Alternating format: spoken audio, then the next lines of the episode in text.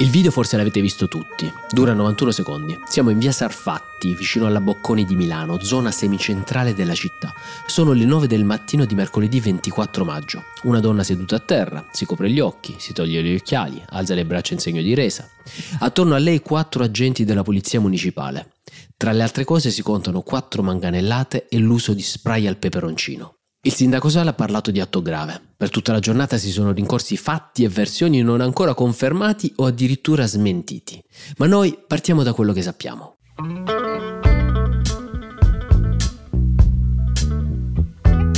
Ciao, sono Francesco Giano. In questi giorni sostituirò Alessandro Tommasi alla guida di Tariq. Allora, la persona si chiama AM, è una transessuale brasiliana di 41 anni con alcuni piccoli precedenti.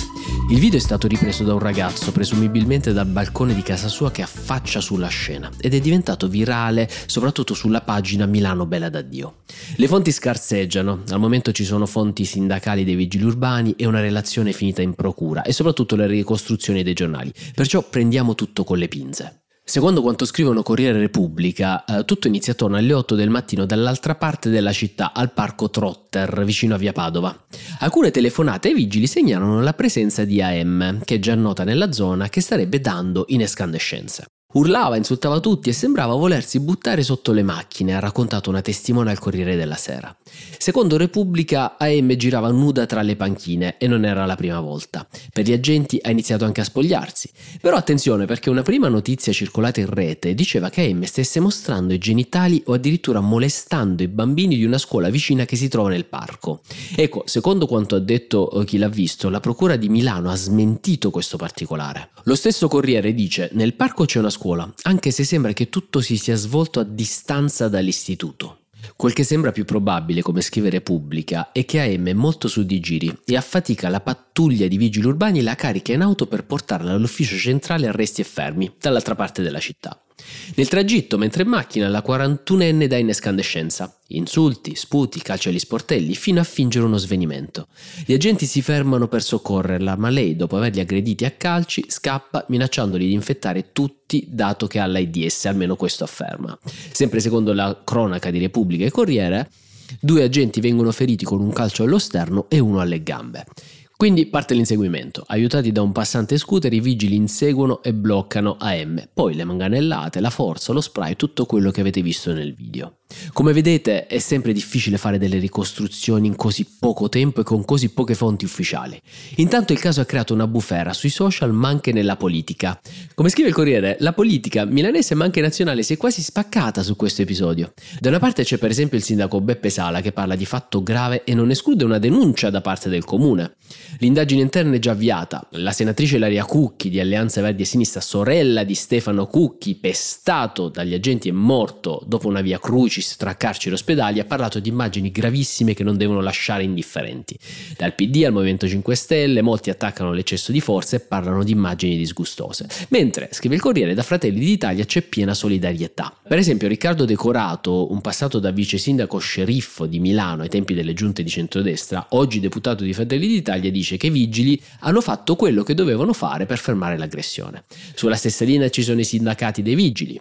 La Lega chiede di contestualizzare le immagini catturate dai cellulari. Non dimentichiamo, dice da cosa nasce questo episodio. Una persona con precedenti evidentemente alterata che crea problemi davanti a una scuola preoccupando bambini e genitori e poi aggredisce gli agenti. E anche sui social inizia il dibattito polarizzante tra chi parla di comportamento sproporzionato dei vigili e chi invece dice dobbiamo sempre stare dalla parte delle forze dell'ordine oppure si scaglia contro i buonisti sempre difensori dei delinquenti stranieri. Ecco, inutile che le due cose non possono essere collegate, no? Non è che in generale l'uso della uh, forza forza da parte delle forze dell'ordine debba essere eh, proporzionale a quella dei fuorilegge. Un agente si deve comportare secondo protocollo con tutti, che abbia davanti Gesù Cristo o Satana, altrimenti istituzionalizziamo i pestaggi di Stato ai danni di tutti condannati nelle carceri.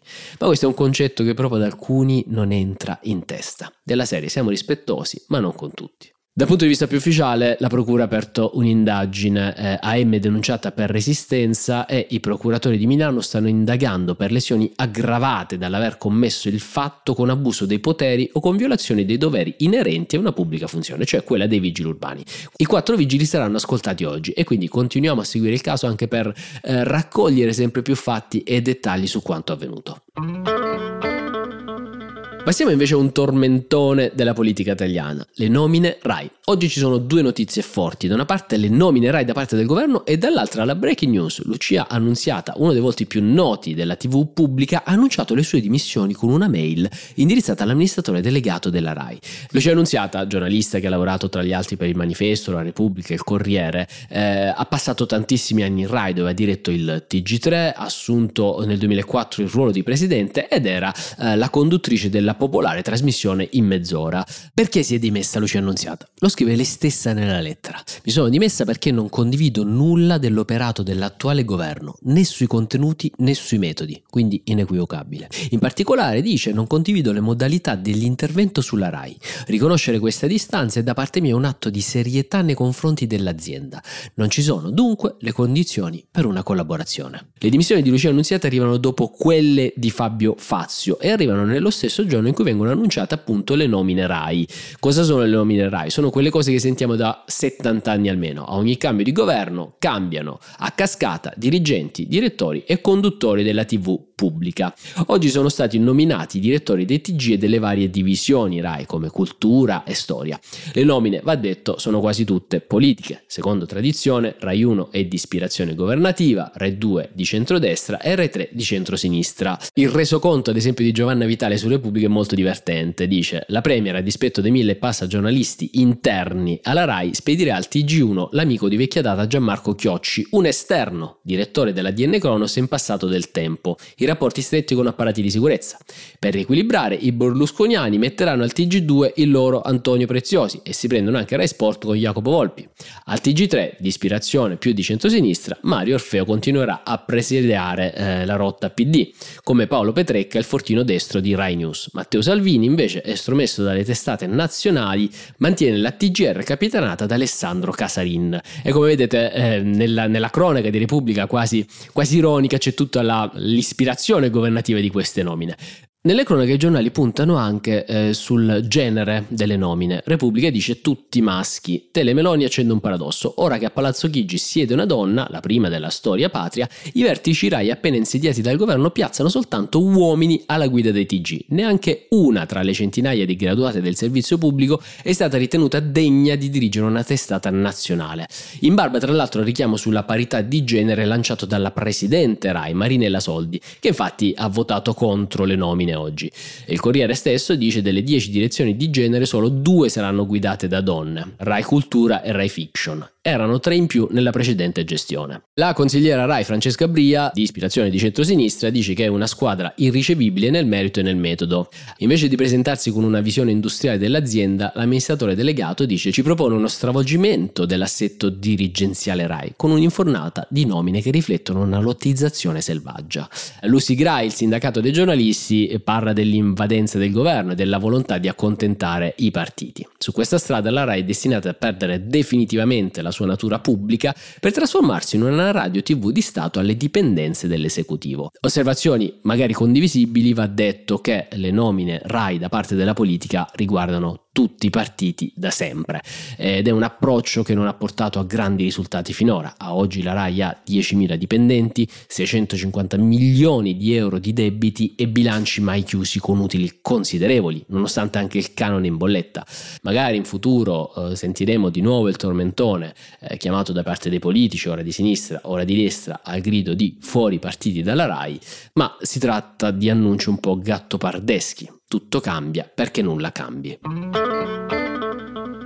Il cervello, la testa serve non solo per dividere le orecchie. E chiudiamo con una nota un po' più di colore. Avrete riconosciuto forse la voce che vi sta parlando il governatore Vincenzo De Luca. Ecco, uh, Repubblica ha pubblicato un'analisi di The Rev, società di marketing, sui governatori italiani più apprezzati sui social. L'indagine è stata condotta uh, tra maggio 2022 e maggio 2023. Ha analizzato appunto i profili social dei 20 governatori italiani su Facebook, Instagram, Twitter, ma anche TikTok. Infatti il social cosiddetto dell'agenzia, che poi secondo me non è dell'agenzia perché è ormai frequentato da utenti di tutte le età, è sempre più bazzicato anche dalla politica e dai governatori. Matteo Salvini è uno di quelli più lungo corso, prima delle elezioni c'erano stati eh, diversi sbarchi, a volte anche imbarazzanti se vogliamo dal punto di vista comunicativo, di diversi eh, leader candidati alle elezioni di settembre. Però c'è questa classifica dei governatori che si stanno dando parecchio da fare anche più in sordina sui social come TikTok e andiamo a vedere la classifica. Allora, Facciamo la top 5. Al quinto posto c'è il governatore della Lombardia Attilio Fontana con 372.000 follower, un engagement un po' bassino dell'1,6%.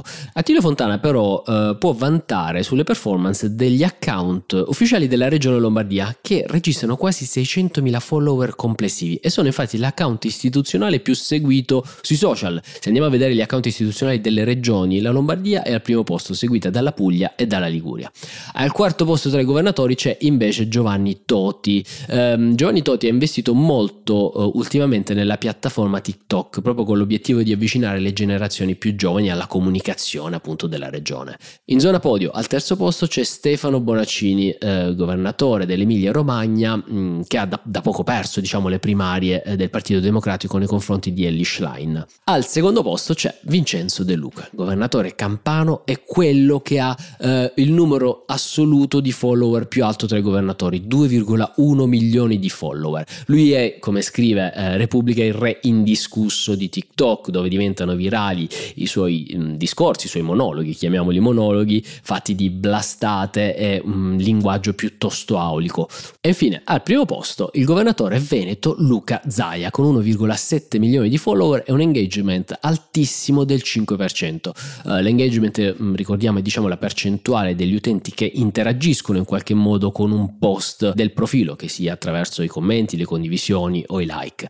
Ecco, come scrive The Rev, eh, Zai e De Luca sono quelli che meglio hanno saputo utilizzare TikTok perché alternano contenuti politici a post con un taglio ironico, che valicano i confini regionali, finendo nei feed eh, degli utenti sparsi in tutta Italia. De Luca, infatti, eh, con i suoi video a mezzo busto che fanno migliaia di like, non è più un fenomeno campano, è conosciuto e la sua comunicazione è conosciuta in tutta Italia. Roberto Esposito, CEO di The Rev, ha detto TikTok è una piattaforma interessante per la promozione del territorio, perché l'algoritmo orientato alla discovery consente di raggiungere molti utenti e di poterli attrarre sotto forma di turisti o di studenti. Non a caso il trend sul caro affitti di cui stiamo parlando molto in questi giorni è nato qui, su TikTok, dice, e non presidiarlo significa perderne il controllo. Ecco, con questo audio ipnotico, delizioso di De Luca io vi lascio. Uh, visto che sono le prime puntate che sto riprendendo in mano, scrivetemi in privato, datemi dei feedback su quello che vi piace e su quello che non vi piace di questa puntata di Italic e ci vediamo domani.